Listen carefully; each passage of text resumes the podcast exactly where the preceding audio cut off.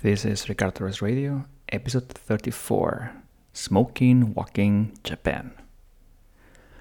I don't know about you, but um, I find myself many times on the street trying to hurry up when I have someone in front of me that is smoking. And of course, obviously, the smoke blows on my face. Um, I'm not a smoker, I don't like the smell of smoke, and I'm trying to be as healthy as possible. So, so yeah, bothers me and happens like very, very often. So imagine my reaction uh, last year, April 2023, when I was traveling Japan. And I mean, we all know that Japan, they're very conscious of each other and try to not bother people.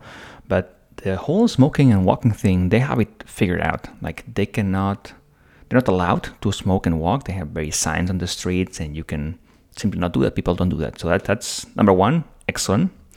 But what blew my mind was I was waiting outside of a train station and I saw this sort of booth, these cabins, big cabins, maybe fitting, I don't know, um, 10 people.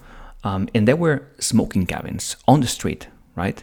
For people to go in and smoke in there, and they would have, you know, some sort of circulation, air circulation stuff. I mean, the sort of cabins you would see inside train stations or, or other places, that this was on the street, on the street, on, on a plaza. And what's even more interesting was that there was a queue formed outside of the booth waiting to be let in because it was full inside.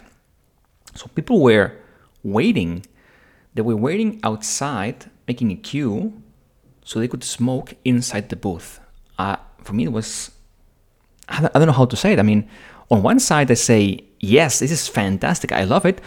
Maybe too extreme, but we could learn uh, a thing or two about these um, Japanese people. Really, um, they have it figured out. I love it. Um, so yeah, if you're a smoker, I mean, I'm, I'm fine. You could you could do whatever you want, but uh, please just be, be mindful and um, don't smoke on each other's faces. Thank you so much.